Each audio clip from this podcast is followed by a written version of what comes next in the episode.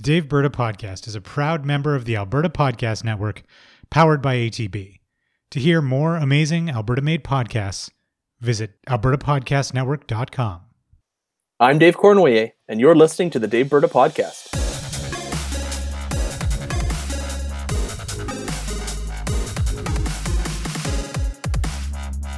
We are recording this episode remotely on April 5th, 2020, and I'm joined today by our producer Adam Rozenhart. Good good afternoon. Good morning, Adam. Hey Dave, how's it going? I'm good. I'm good. How are you doing in uh, in quarantine isolation? Yeah, I think I'm starting to suffer from self-isolation madness. Okay. Okay. But I'll be I'll be fine. Okay, you bear bear through it. This is going to go on for for a little while. Yeah, apparently. And and we're thrilled to be joined by Justin Archer. Justin is a partner at Berlin Communications and a professional communication strategist. And I think this is your second time on the podcast, Justin. So welcome back. Great to be back, guys. Great. And how is uh, how is the uh, the situation treating you these days? Well, just getting used to being at home. Lots of Paw Patrol, lots of coffee.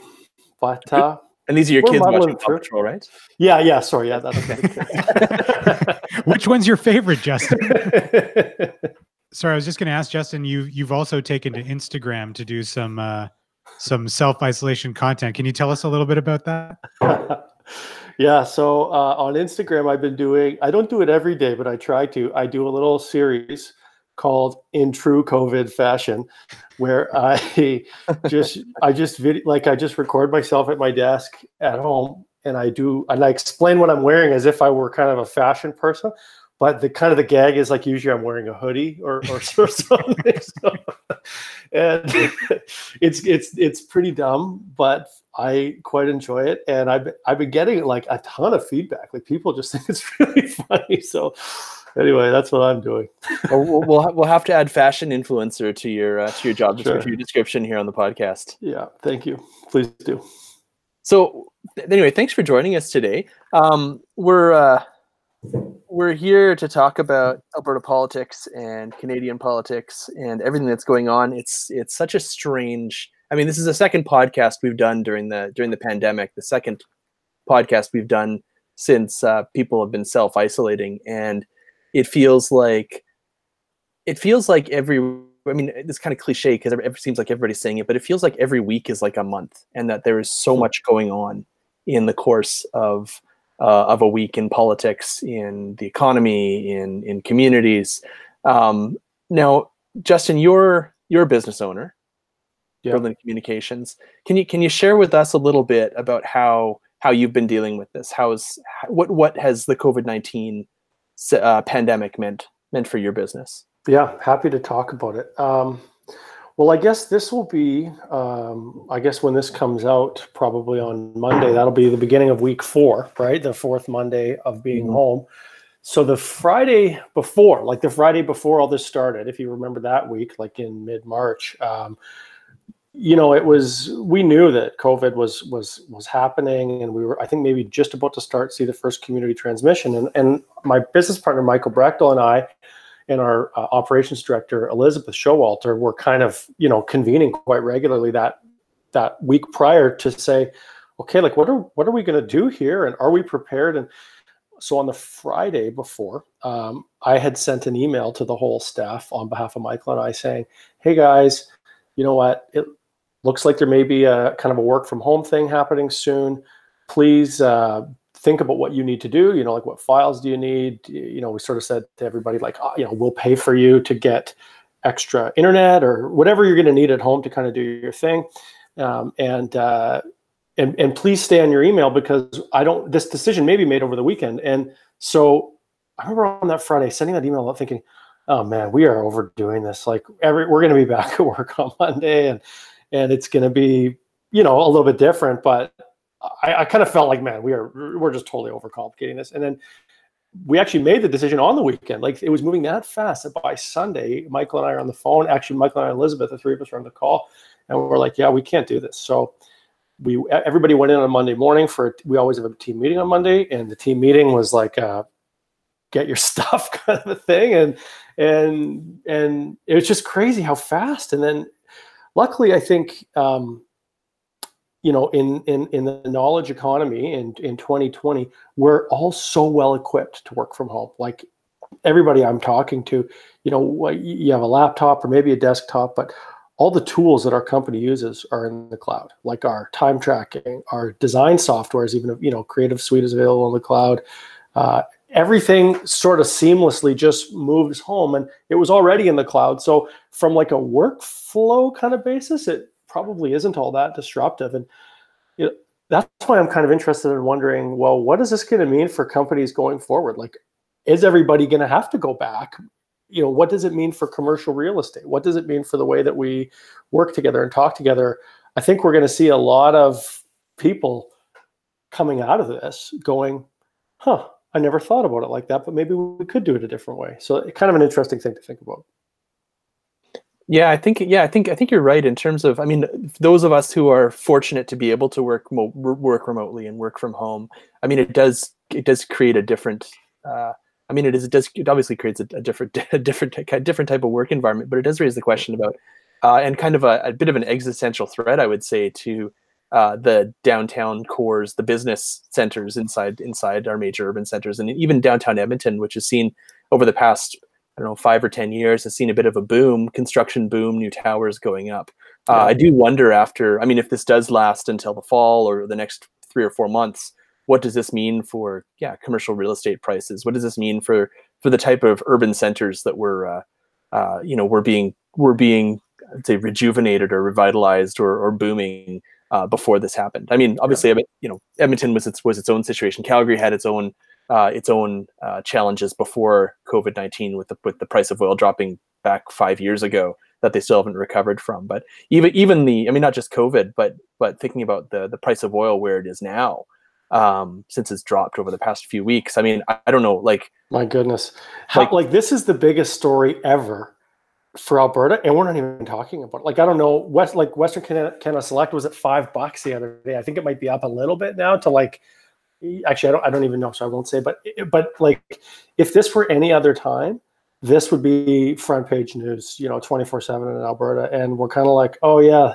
I think there's an oil problem too. but, yeah but COVID is just it, it's everything right now. Justin, I, I'm curious to to know like how your clients are doing. Like, has work tapered off? Are you are you is there enough to keep folks in your in your operation busy?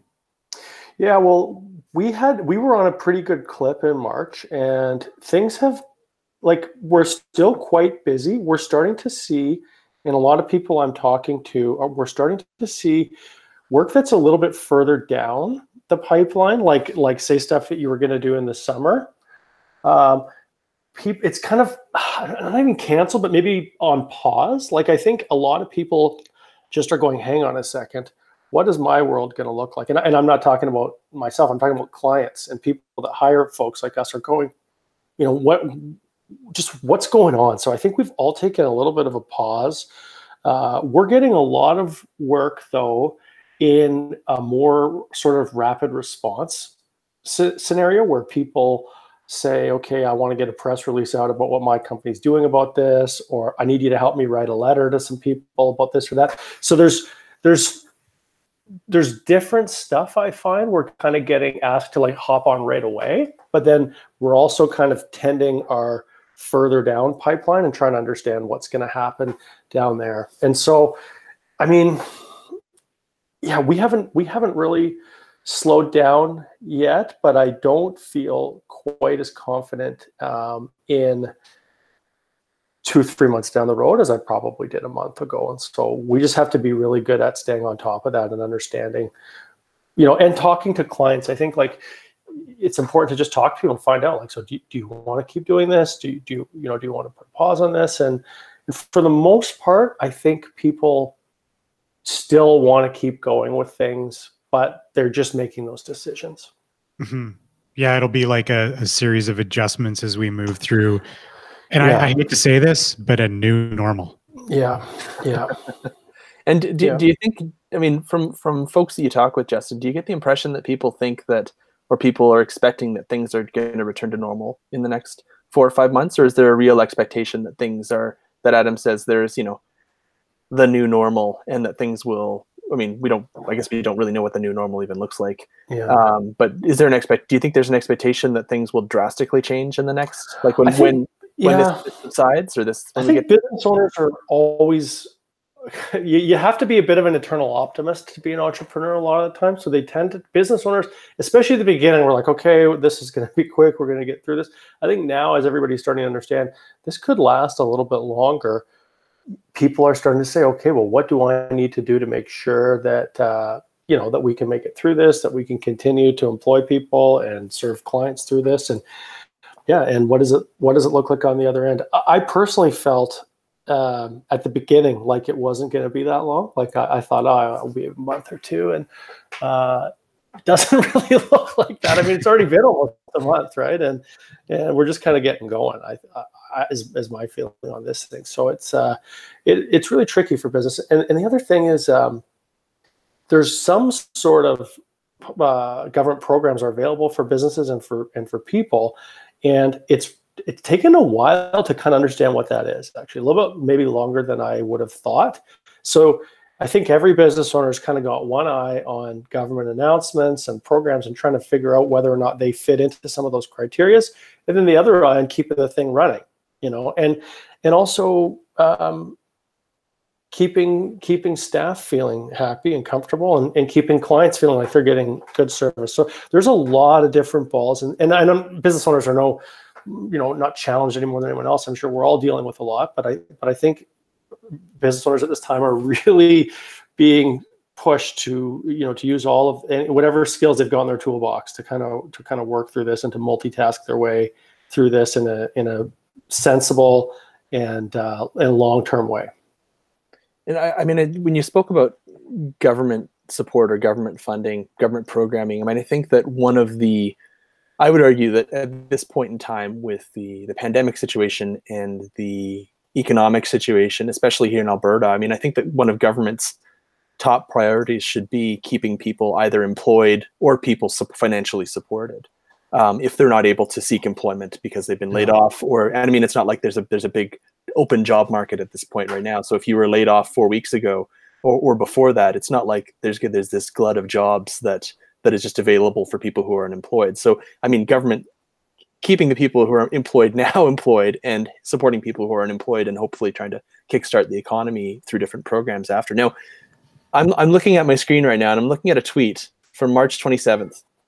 And this oh, is, is this, did i do this this is a tweet that you sent out and and Yeah. you, I'm, not, I'm, not, I'm, I'm putting you on the spot but i'm just saying that you, you were you were incredibly optimistic about a Yeah. week more than a week ago that the federal government would be able to that, that announcement from the federal government would mean uh, support for i mean I, I guess you can you explain what you thought that mean you were you were incredibly optimistic that the federal government would would, would step in and, and and mr trudeau would step in and support uh, provide the financial support needed Can you can you just read the tweet, Dave, so that Sure. your listeners Yeah, can yeah. see what an absolute bootlicker I can be?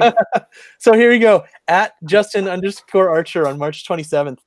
This announcement by the PM this morning is the most incredible act of government I have ever seen. Bravo, Mr. Trudeau. And Wow. and and then and then uh, three or four days later, actually on April 1st, so uh, uh, I guess you got April fooled. You tweeted i tweeted this while watching pm's announcement on wage subsidy last friday. Oops i was wrong. Six week cash delay plus contrast with last year's same month. Rev renders it not useless uh, if not useless then far less useful. Sorry to all employees and employers who will suffer. Disappointing. Yeah, wow. but can you tell me about Pick a the, side, hey pal. Um, so I was one, yeah. So I was so okay. The we had heard that there was programs in the works. Uh, this was kind of the end of week one of quarantine, and we'd heard that there's programs in the works. Maybe it was the end of week two actually, and uh, whatever. Um, the prime minister all of a sudden, I saw a tweet from uh, Mercedes Stephenson, who's a, uh, a national media figure in Ottawa at CTV, and she says, "Breaking: PM speaking right now." So I stopped what I was doing, watched the live newscast, and he's up there basically going, uh, what I what I thought he was saying was, uh, we're gonna, and I'm paraphrasing here. I thought he was saying, look, we see that there's going to be incredible amounts of unemployment, and we've made a strategic decision to try to keep people on payroll within firms rather than in the unemployment line because we're paying for them one way or the other. We're either paying them for them in unemployment or we're paying them for through a subsidy to their employers. But we're trying to keep them within the firms so that on the other side of this thing, whenever that comes, we've got firms that are intact. We we can kind of spring back and we can have that great third quarter or great fourth quarter with with all kinds of growth that that everybody's hoping for. And so I kind of I just I was watching this press conference and I was just kind of watching him even like his mannerisms. And I'm like man he believes this. You know like I've been watching this guy for quite a while now. He's been the prime minister for quite a while. And I could just tell he really truly believed it. And I'm like oh my goodness he's going to take the economy on his back here and he's going to make sure that firms have what they need to do to make it through what a guy and I'm just that was when I sent out that tweet and and I I do think that's what he meant to do actually I I I believe that that's what he meant to do but the problem was then he goes, okay, well, we're going to get details on Monday. So everybody's like, oh my God, let's find this out. Monday comes, nothing. Tuesday comes, nothing. Finally, on Wednesday, Morneau comes out and goes, great news. It's a wage subsidy. Um, and it's going to be based off of being 30% down in from this month to the month 12 months earlier. So like this March to last March, you're going to be 30% down. And in three to six weeks, there's going to be a uh, place where you can apply, and then we'll see about getting you the money after that. So then in my mind, I'm going, okay, so say it's, it's he said three to six weeks. It's probably six weeks. So six weeks you can apply. Then what does that application look like and how does that get evaluated? Give them another couple of weeks to approve or disapprove you. Say they even approve you, then they get you the money. So I'm going, man, this money is like three months away. So if you're, and I could be wrong, but like I, I don't know, that's how it looked to me. So if you're if you're about to die as a firm, not not die like your heart stopped beating, but you're about to go out of business, and you go, okay, I can keep these folks on my payroll right now for three months, hoping to get some cash down the road if I qualify and, and whatever else happens, or I can let them go right now. It's a no-brainer. You're going to let them go. So if Trudeau's um, objective was to try to keep people on firm payroll, I don't think that the execution of this program meets that objective. And so that was my disappointment, I guess, and my criticism on the other side of it. And uh, I don't think that I don't know what the easy way of doing it is, but but I guess I think it just needs to be faster and less bureaucratic and less rules around it and and say to guys or to, to businesses, not to guys, to people that own businesses, um, we're going to claw it back if you cheat. Okay. So, like, here's the parameters. We're going to claw it back if you cheat. But for now, let's just get all this cash right out the door. And so, I wish they would take that approach rather than a more traditional plotting bureaucratic approach when we are in the middle of a emergency. That's my that's my basic beef, Dave. so you'd be looking for like some kind of cash infusion immediately and kind of sort out the de- not not sort out the details later, but like here's emergency money. You need this right now. Yes. You need to make your next three, four payrolls, whatever. Yes. And you're we're gonna have you report on this kind of like your taxes and then it'll all come out in the wash. That's what you were hoping for. Something like that, yeah. And then so what they've done, which is which is more like that actually, is this loan program. So they've said you can borrow forty thousand interest free. I believe it's interest free, and then you only have to pay back 30,000 of it uh, as long as you pay it back by about a year and a half from now, I think. But I mean, the government's not a bank, so they don't really administer loans. I mean, they've got the the BDC, but the uh, so I, I think the government has given banks um, kind of some parameters around around this, and and so people are going to be able to get this loan out of their banks, which helps. Mm-hmm. But on the other hand, if you think you're going out of business, and I don't know if these loans are personally guaranteed or not. I, I, should learn that. But if you think you're going out of business, do you want to borrow 30 grand to, to, to bleed out and then have that, uh, you know, that accountability at the end of the day? I'm probably not. It's the Canadian emergency business account that you're talking about. And okay. there, there are few details. I, I found some information on uh, TD Canada Trust's website um, about this. And basically it's, uh, let's see here. So um, it provides qualifying businesses with access to a loan of up to 40,000 to help with your most pressing needs. Uh, it requires an active business account with your bank as of March 1, 2020. The interest rate is 0% until December 2022. no minimum monthly principal payments until December 31st, 2022, and loan forgiveness up to $10,000 provided the balance is fully paid on or before December 31st, 2022. Now, I, they're positioning this as something for small business, but and I don't, I've never owned a business where I've needed to pay employees, Justin, but forty thousand dollars doesn't sound like a lot of money. No, like we're you know for your listeners, we we have we have ten employees. Um, we would chew through that, and like that's not that's not half a month. Like that, you know, it's less than half a month for us, and and you know, we're not a big business, so for a lot of people, that is just like a day. you know? Yeah. So that does it's, it's, it's I mean it's not it's not a terrible program. I think it's cool. I think it's nice that they're doing that. But if we really want to okay, look at we are throwing everything we can throw at this thing on the health side. Okay. Everybody in the world is staying in their house. Like we're doing it all. I think the I mean health's more important than the economy, but I do think that we need to take this as seriously economically. And the measures that we've seen so far are not there. They're they're like you just said, Adam. Like that's forty grand's nothing.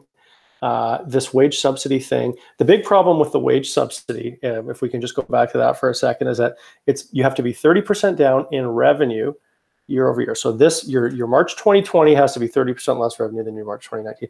There are all kinds of reasons why a business that wouldn't meet those criteria that desperately needs this money. So one example I can give you is a like a tech startup. So you know we talk, you know Minister Bains and and the uh, and the Prime Minister talk a big game about helping our tech community and helping ensure that we've got you know a post resource economy thing happening in Canada.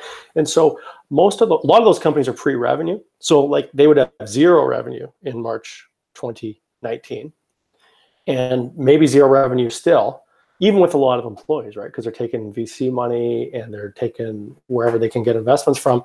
The idea is that you scale and ramp it right up. And so, if uh, if if those people don't qualify, like founding a tech company is a hard thing to do, and, and getting any traction is a hard thing to do. And and so if we lose all those kind of early stage pre-revenue companies, now we wipe that all out. We're wiping out way, way, way more future value in our economy by letting those guys die. So I think it's really important that those those companies are not allowed to all die. And I'm not sure. I, I mean, I know for a fact that I've talked to a few tech uh, tech company um, CEOs and founders in the last little bit, and they're, and they're just like this. This is not going to help for my personal situation. And so there's just more that needs to be done to make sure that this is actually the the rigid the prime minister's lofty statements, which I was. Uh, just absolutely rolling on the ground about. Um, we need to make sure we're actually delivering on that. And I hope the federal government starts to realize that in a real hurry. Yeah, I mean, you know, the uh, the Edmonton Chamber of Commerce did a, an impact survey with its members. They released on March 31st, and uh, at the time, there were it's like four percent said they were going or have gone out of business. Up to 47% of respondents believe they may go out of business in the future. So Okay, nearly so- nearly half of those members. Like we're we are this has never happened before. No, Maybe no. maybe And- Great Depression stuff, but you know. Yeah. I- I, don't think the Great Depression was as bad as this, Adam. And, and and the Edmonton Chamber of Commerce has a serious outfit, okay, and they've got their members are truly uh, a, a good cross section of the small business community here in town. And so if the, if they're saying stuff, I didn't know that, but if they're saying that, that gives you an idea of how serious this thing's going to be. And if and if those and if those companies do go to business, all their staff just end up on unemployment anyway. So that's kind of the thing we have to remember is we're paying for it either way. It's Mhm. not we're just giving business all this money for free and and the the other side uh, doesn't have those costs. The other side has those costs too. It's just that we're paying for them through EI, and then now they don't have a job. This episode of the Daveberta podcast is brought to you by Park Power, a provider of electricity and natural gas in Alberta that offers low rates, awesome service, and profit sharing with local charities. Park Power is a small local business, and like many of you, it has been closely monitoring the news on COVID 19 and the world's rapidly changing circumstances. While many of their team are currently working remotely, the way Park Power does business has not changed, and their commitment to exceptional customer service will remain. Find out more about Park Power's response to the COVID 19 outbreak at parkpower.ca. This episode of the Daveberta podcast is also brought to you by Taproot Edmonton, your source for curiosity driven news coverage of our city, cultivated by the community. Taproot has launched a service to answer your questions about Edmonton's response to the COVID 19 pandemic and our experience of it. The idea is to help you understand this complex and quickly evolving topic with succinct, well sourced answers to any question you might have. Find the COVID 19 microsite at taprootedmonton.ca.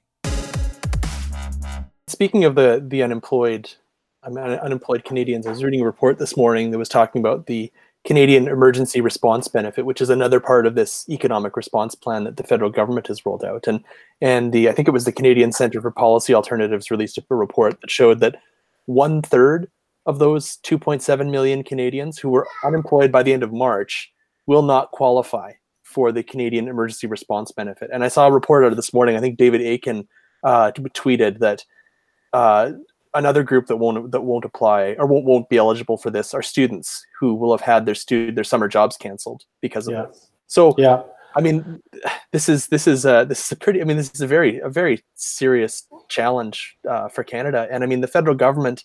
I mean, maybe provincial governments need to step in uh, to to fill the stopgaps. But I mean, this is the, this seems to be the role of the federal government, where the federal government is most important is to support these people who are who are unemployed because of the economic situation, because of the pandemic, because that these jobs simply aren't aren't don't these jobs that students, for example, were were were planning on on uh, on on working in during the summer, these jobs just simply don't exist anymore because these businesses are either shut down or they're not allowed to open, uh, or the, the, yeah, these jobs just just don't. Or you're definitely not taking a student. Like we we we typically always take uh, an intern. T- generally, we we often take an intern out of the um, the Grant MacEwan University Public Relations program. Mm-hmm. A lot of times we hire them at the end of the summer. Like I, many years we have, and we we were planning on taking one this year, and we actually um, we talked about it a little while ago, and it's just like, no, we can't. Like, how would you even onboard someone throughout this, right? Like, how would you?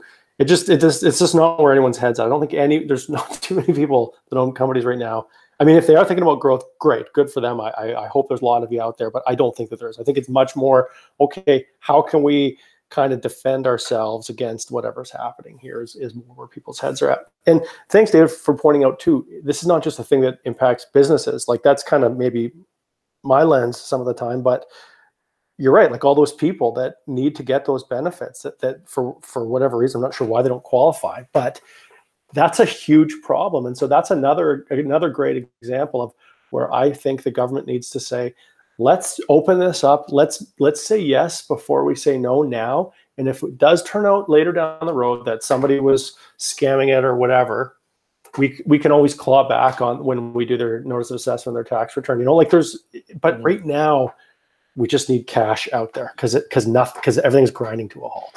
Yeah. Well, and people who are, you know, un, I mean, we've had provincial governments step in and say no one's going to be evicted at the end of March or at the end of, at the beginning of April, but but that's not necessarily going to apply to people who aren't able to pay their rent this month and will face, you know, perhaps uh, face landlords who are less. Uh, less amenable to to finding different arrangements going ahead at the end of April or the end of May or the end of June. If this is a yeah. long term thing, like there's a, there's some real real consequences around people who you know people not being able to pay their you know pay their rent, not going to be not being able to pay their credit card, and I think that's something the federal government really needs to put pressure on the banks and the credit card companies to do to to roll back some. I mean maybe some economists out there might argue with me, but I mean, I would think that at this point, rolling back interest rates on credit cards was probably would probably or providing some interest relief on credit cards is, would probably be a smart idea. Um, from my kind of uninformed uh, financial opinion, I, I, think that would probably help a lot of people out. Well, it's typically twenty percent, right, on yeah. on an overdue balance. That's general, and I mean that's if and what are you going to do? I mean, if you've got no other way of getting food or no other way of getting what you need, you're going to put it on your credit card. Like, every, like that's just a that's a human response, right? And so, yeah, to now have you know usurious interest rates on top of that feels a little off. Another thing about interest rates that I learned this week, I was speaking with my mortgage broker, and so without I, and I probably know not nearly enough about this to talk about it in public, but here I go. Um, so the banks get money from the central bank and they pay a little bit, of, a small amount of interest. and that's set by the bond yield, like which how much money it costs to borrow money off the off the treasury. And so the bond yield and the actual uh, amount of, uh, of a residential mortgage on offer are usually pretty close. Like maybe the bank will make one and a half or one and three quarters percent.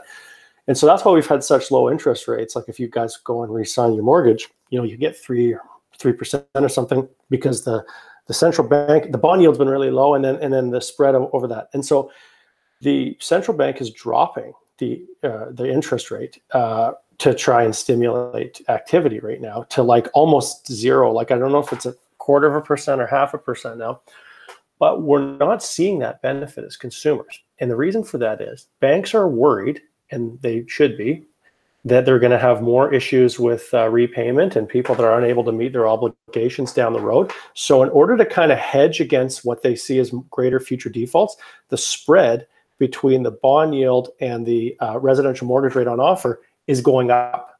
They're doing that to protect themselves, which is, I mean, they need to protect themselves. But it, but the, the reality of it is, mortgage rates should be falling this week, and they're rising.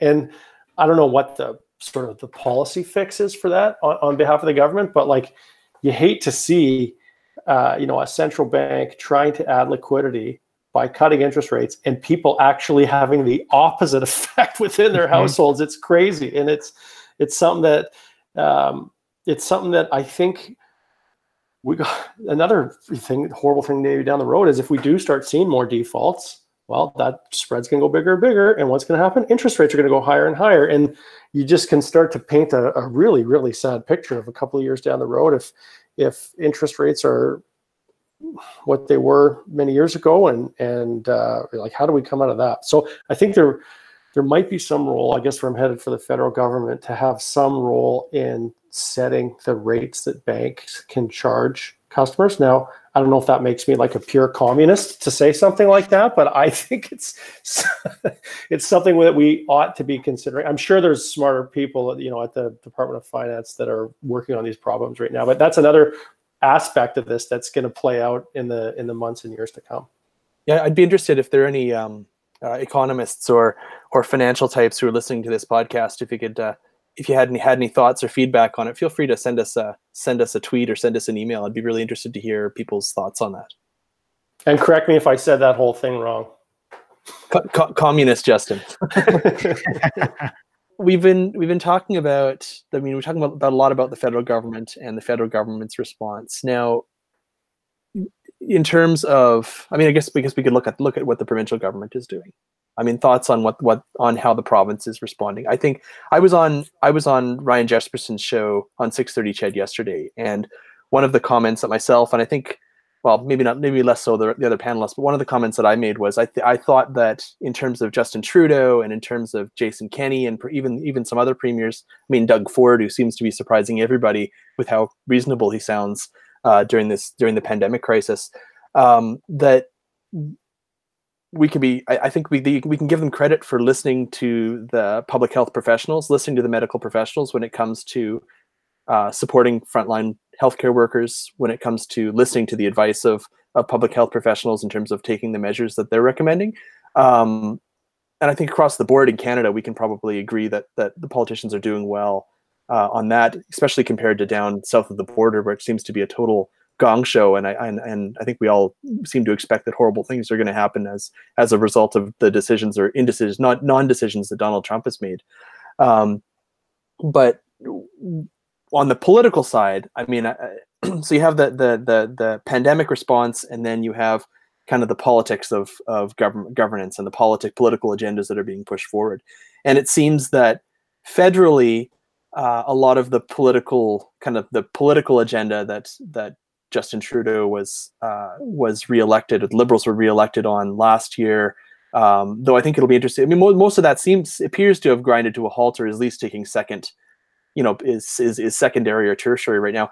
I think it'll be interesting to see whether the whether their uh, economic support for the oil and gas industry, what that looks like, and how that plays into the into the climate change agenda and and the green economy agenda that that has been that was taking uh, building up steam before uh, before the pandemic if there if there's an element of that but i think provincially here in alberta there seems to be like there's the pandemic side of the situation where Dr. Deena Hinshaw is a folk, basically a folk hero and an internet sensation in this province, uh, and probably one of the one of the most trusted public figures in this province. And then there's the political side where Premier Jason Kenney seems to be continuing to implement a political agenda that that, or trying to sell, at least trying to salvage a political agenda. Um, I mean, we saw last week, between last weekend, uh, Education Minister Adriana LaGrange announced that funding would be cut to school boards, leading to 25,000 education jobs being lost. And I mean, we, I said this at the beginning of the podcast. I think one of the most important jobs of government right now is to keep people employed. And whether schools are closed or not, having people employed, these people, a lot of these people were still doing work. It's not like their jobs just simply stopped. These were a lot of them were education assistants, education support people. Um, and so there, there's that and then there's this what i think is one of the most interesting moves of the week was the tc energy the keystone xl pipeline uh, decision that, that jason kenney announced at 6 a.m on monday last monday morning and i mean there's some, some suspicion that he made the the you know made the completely unusual 6 a.m press conference uh, in order to do it before the markets open. But it was a, I think, a 1.5 million dollar investment, and then six six billion dollars in loan guarantees uh, to T, to TC Energy, which was formerly known as TransCanada Energy, for the construction of the Keystone XL pipeline. And I mean, it seems kind of you know totally disconnected and one day you lay you announce the layoffs of 25,000 people and then the next day basically the next day you announced a big investment in in pipelines to create 7,000 jobs or supposedly 7,000 jobs. But it seems to me that this is a big part of salvaging a political agenda. And I think it was Melissa Cowett on from Crestview Strategies who was on the panel on Jespersen's show who said made the point of when you look back a year ago I mean, because we're almost up to one year at reaching the one year mark of the 2019 provincial election. You look at the, those the three key points that the UCP ran on, which was economy, jobs, and pipelines. And at this point, economy and jobs are out the window. At this point, the government has no control over that. Uh, you know, who knows what things are going to look like in three years when the next provincial election comes up. But investing in the pipelines could be seen as an attempt to salvage that last at least one point of their political agenda that that this is what, what they promised and if they can deliver on pipelines you know there's all sorts of extenuating circumstances that they can probably justifiably argue the reasons why the economy and, and the jobs are don't you know are, are, are being lost or if we're not in a good situation in three years from now but but they see that as as salvaging one part of his of the kind of visible political agenda that they promised last year. So, I mean, I guess I wanted to wanted just wanted to talk about. I mean, you could res- respond to this if, to the, those those comments if you want, Justin. But I wanted to talk about optics and how our political leaders are are, are acting in this are responding to this situation of crisis. We already know what you think of Justin Trudeau from that tweet you sent. well, he's he's gone on to disappoint me greatly, Adam, in the in the time since. Uh, I couldn't really sit here without being a hypocrite and uh, drone on about how uh, we need to be so uh, we need to be so focused on subsidies for business to keep people employed and then agree that it made sense to lay off 25,000 25, public servants. I think that, that was a uh, I just think that they told they, they misread that and we need to keep people off of the unemployment lines as much as possible right now and that would have been pretty easy to do to just not fire those guys uh, th- those people um, the cynical side of me says, well, you can get them off of provincial payroll and, and onto a, a, federal unemployment insurance program. You know, that's probably a calculation that that was made, but it, but it, it feels very callous and uh, outside of the sort of prevailing mood in society right now. I think overall, um, Ken, the Kenney government has showed in the last year that they are very serious about uh, meeting the promises that they laid out on the platform. And um, you know, I'm not in, in any way close to the premier or the people around him, but I've heard that they have a list of you know 300 and however many promises that they made, and and they they they want to take them off. And so um, that's something that they're going to continue to try to do. But I think you just have to. I've been saying to clients over the past couple weeks, like almost like forget what you were planning on and now reset everything in the COVID time because it's just changed the complete landscape that we're operating in, that we're communicating in, that we're dealing with stakeholders in. And if you forget and you and you do the thing that you planned a year ago without kind of recalibrating it now, it's just going to feel off. And you you mentioned the example of Doug Ford, perfect example of somebody who's really thrown out the old playbook and said, you know what, I'm going to uh, I'm going to take a new approach given the the novel circumstances that that we're in, and it's working really well for them. And I think uh, elected officials that take that lesson will be well served by it in the months to come. And it's not too late. I mean, we're still early early in this thing, but you you just want to remember, like, okay, was that the plan from before COVID, or is, is that still the plan now? Because th- that might not be the same thing. I want to touch on one other thing, Dave, that was kind of corollary to what you brought up, and and that's like when um, when this government got elected and uh, Minister Shandro was appointed health minister. One of the things that was identified was that healthcare costs were uh, higher than they are in other provinces, higher than they were per capita, uh, a massive and growing part of the budget in lots of different ways doctor compensation all, all, all of the different pieces of it and so he was given i'm i'm fairly sure fairly clear marching orders to we talk about bending the curve they wanted to bend the curve in healthcare costs and so some of the stuff that we're seeing you know the antagonism of doctors and nurses and uh, other elements of the health system that was the plan. And that was what he was supposed to do. And you know uh, have it out with these guys explain why they're overpaid bring it down. Well but when that is put against the backdrop of dr hinshaw doing a wonderful job and of every you know people clapping on their balconies for the for the health workers it's like you just picked a fight with superman like you know like like mm-hmm. like there's there's so much love right now from society towards the healthcare workers that the the again the plan, which was to go and poke them in the eye and and and get some of the money back off them, it just feels really out of step now. And I I don't. We'll have to see whether they recalibrate that or not. I'm not sure that they will, to be honest. But you have to think about if that it does it still make sense to do the thing that you wrote down a year ago, given that the world has changed so much in the last month. But you mm-hmm. wanted to talk about the uh, perceptions of the different leaders federal, yeah. provincial. Yeah, yeah, yeah. I mean, and just I mean, if I could raise just one just one point coming off of, yeah. of, of what you just said. I mean, I think in terms of like recalibrating. I mean, I think that's a perfect point in terms of of the fight that Tyler Shandro has been having with with doctors and nurses. It's you know now is just not the time to be continuing that. I, uh, I, I and and and I mean another point. I mean one of the, one of the things that we heard from, and I don't know the exact quote because it was said during a uh, luncheon at the Calgary Chamber of Commerce, and I don't think it was recorded. And it was it the, the exact quote wasn't released. And you weren't you weren't there. And I, and I wasn't there. So uh, Travis Toews, finance minister, supposedly said something along the lines of, uh, "Diversification is not a luxury we can afford." Last October, like diverse in terms of diversifying the economy and talking about oil and gas, like talking about oil, and, talking about oil and gas. And it seems that I mean now, obviously, you know there there needs to be some support for for obviously for the people who work in the oil and gas industry. I mean, there needs to be support for people who work in the oil and gas industry, especially those who are who are unemployed and and and and need to find new jobs. But now would seem like the perfect time to diversify to, to, to actually talk about diversifying the economy. We, I mean, we I've talked about this on the podcast before. Is that it seems that every time I mean, we, we rely so heavily on the oil and gas industry in this province, and and it's an international commodity whose prices we have no control over. And every time it does us wrong, we double down on it.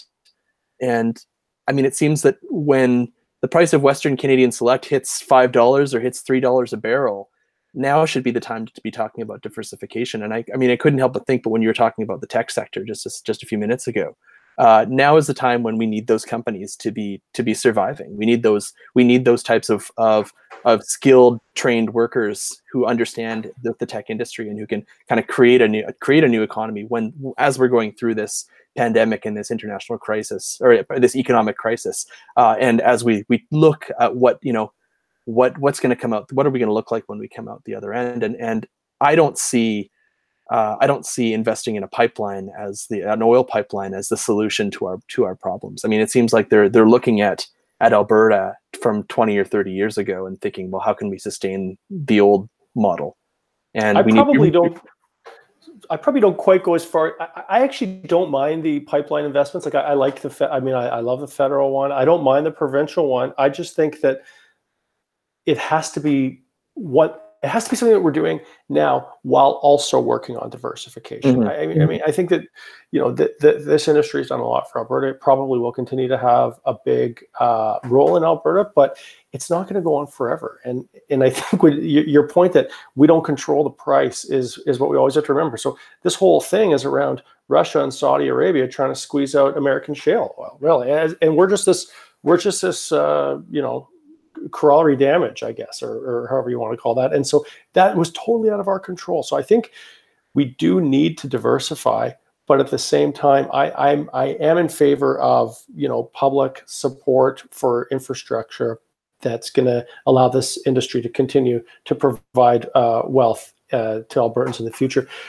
And the other thing I think about infrastructure is, and I've heard, and I don't know how right or wrong this is, but that there's, you know, in the United States, they're talking about a big, you know, several trillion dollar infrastructure bill, like a New Deal size of a thing. And I think that's exactly what's needed here in Canada too. And, and, and we've got to, we, right now, we just need to make sure that things don't fall apart and mortgages get paid and bills get paid and there's food on people's tables. But then coming out of this, I would love to see kind of an unprecedented federal infrastructure program that gets people back to work and also lays some of that foundation for the knowledge economy, however that looks like. And and that's the way that, like, yeah, I, I mean, if he did say we don't have the luxury of diversifying, I get, uh, I find that hard to believe. I, am not calling you a liar, but I mean, how, we don't have the luxury of not diversifying would, would actually yeah. be the, would actually be the truth okay because if we're going to keep on you know that old chestnut of uh, you know hoping that uh, you know the 1970s or 60s in Alberta repeat themselves like it's just not happening. So we we absolutely must diversify, and I think it's interesting to see you know how much of a role government really has when things get a little bit tough. And um, one of I don't know if it was you, Adam, or maybe one of our other friends texted the uh, Financial Post uh, editorial uh, from yesterday that said, you know, we're going to have to re-examine the um, the prevailing economic forces over the last 40 years and look at a bigger role for government. Now, I'm not quite sure what that means or what that would look like, and I'm and I'm always skeptical of stuff like that. But you realize, you know, when um, when we get into a crisis like we are now, if, if we don't work together and if governments don't don't use the tools and levers that they have available to them, we're all a lot worse off. So I'm really interested to see, like, not tomorrow, not next week, but you know, in five years from now, how have we kind of modified society because of our you know shared um, our shared fate when a when a pandemic like this comes along? It's a it's an interesting thing to think about for sure. Mm-hmm. absolutely. So optics. How, how do you how do you think our politicians i mean we, we, we you, you talked about you talked about justin trudeau. I don't know if you have anything more to say about mr trudeau but but in terms of how our our politicians, or we've talked about some of the stuff that's being done. Now, yeah, optics wise, how do you think? What, what do you think the situation is? Uh, you know, I am a Trudeau skeptic. I've been a Trudeau skeptic for a long time, as, as you know, Dave. I just I think it's often virtue signaling and more talk than action on a lot of different files. And uh, I, would like to be surprised now. I think I, I still think we could. I think that he could do a great job here still, but certainly uh, if I gave him a 10 out of 10 on that one Friday the 27th, he's he's probably down to a five now, just with uh, you know lack of clarity around the details and lack of clarity around execution and implementation. Um, Kenney, you know, one thing I I will say that I think Kenney's done a good job on that I haven't heard people really giving him credit for is um, really getting out of the way and allowing our chief medical officer, who's clearly an outstanding communicator and a poised and mature leader, to kind of have the stage and do her thing. And you know, it's like you, you see Trump up there standing next to his medical expert, and you know, and Fauci, and the guy's putting his face in his hands half the time. You know, like Kenney's. I don't know that's a low bar, but but but Kenney's not taking too much of the spotlight now, and, and he really is. I would say maybe against you know he's been a kind of a free market libertarian person his whole life. Like this would be this is a lot for him to kind of shut everything down, and and so he's he's he's definitely playing ball. Um, the the cuts that we've seen to to uh, the education and and health at the same time, you know, kind of rub me a little bit the wrong way, especially when you think the deficits are going to be really, really big coming out of this thing. That like, do you need to sort of twist the knife in to save a hundred million at a time like this? Yeah, I don't know. So to me, that would be kind of the negative on him, but he's definitely not lost he hasn't lost the room. He hasn't lost the people. I think he's got. Um, I, I, don't know what his polling's at right now, but I sus- I couldn't imagine he's going down. Um, and then our mayor Don Iveson, you know, we haven't seen a ton. Of, he was in self isolation for one for a little bit, and we haven't seen a ton. But I think it really shows how the uh, the the the the federal and then provincial and then municipal government, like in that kind of descending order, just have so much more power. Like, the, like, like there's not all that much that the mayor can really do, other than um, you know encourage social distancing and and do whatever they're doing with their own staff. I know they've had to make some difficult decisions, but but it's really been been Trudeau. To me, the the two figures that kind of spring to mind for me are Trudeau and uh, and obviously and Dr. Deena Hinshaw are the ones that that I've seen again and again, and and are probably kind of becoming the faces of the of the crisis a little bit for me. I don't know. Like, what do you think though, Dave? Like, you're not always the biggest Kenney fan. Like, do you think he's really uh, bungling this thing, or? No, am I, mean, am I allowed to ask questions? I don't know how this works. Yeah, no, go ahead. Ask ask me questions. That's okay. Uh, no, I mean, I, I don't, I don't, I don't necessarily disagree with, with your statement. I mean, I think that on the, I think that you know, our our political leaders can be given credit. I should be given some credit for for standing aside and letting the the healthcare professionals like Dr. Deena Hinshaw, and we see this in other, uh, other chief medical officers of health in um, I think it's Bonnie Henry in British Columbia, who's become kind of a big uh, mm-hmm. uh, similar kind of uh, of uh, of social media celebrity in a way. Um, it's kind of weird to say, uh, but yeah, I mean, I think yeah, I think Kenney can be given credit for letting the the you know on letting the professionals handle you know taking advice of, of dr hinshaw. Um, we seem to be doing i mean doing what we need to do here in alberta. I don't know i mean obviously i can't comment on the on the health side of it but uh, um, it, it's the political side that kind of, that kind of bugs me and i think this has to do with with what we were talking about earlier about recalibrating and readjusting to the new reality and i think that uh, in some ways i think jason kenney has, has had a hard time readjusting that you know maybe this political agenda doesn't fit in April 2020. Yeah. Um, I mean, no one cares about deficits right now. Yeah. No one cares about debt. Spend the money you need to. We need yeah. to get through this. No one cares if you balance the budget by 2023. I think that's all out, and I think that's all out the window. And I would be surprised if if they're even still thinking about being on that track. Um, so Kenney's a pretty smart guy. He, I think he does understand which way the winds are blowing, and he will probably I think we will see a bit of a shift from him. I mean, that I guess that's kind of the the thing to watch. Yeah, I'm not I mean, I think the the the you know, one one of the the things that we've learned over the past uh, past few years is ne- I mean, never underestimate Jason Jason Kenney. He's a very he's a very capable politician.